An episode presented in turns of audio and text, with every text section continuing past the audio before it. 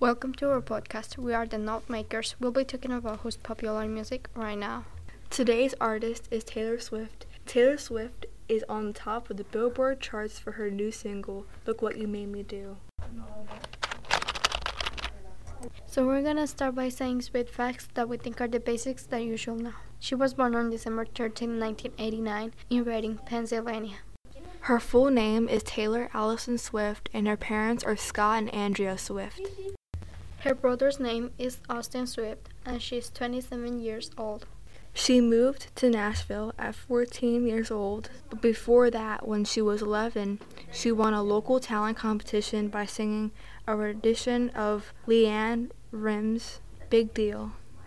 The first song that she ever wrote was Lucky You, and her favorite holiday is Christmas. She is terrified of snakes and spiders. Her first album was Tim McGraw, and she wrote all the songs in her third studio album, Speak Now. And lastly, her favorite color is Tiffany blue. Before we start the next segment, we're gonna tell you a riddle, and then after the next segment is over, we are gonna tell you the answer. Until then, you can try to figure out the riddle on your own. Okay, here's the riddle. What belongs to you, but other people use it more than you? Stay tuned for the answer. Now we are gonna talk about her new song, Look What You Made Me Do.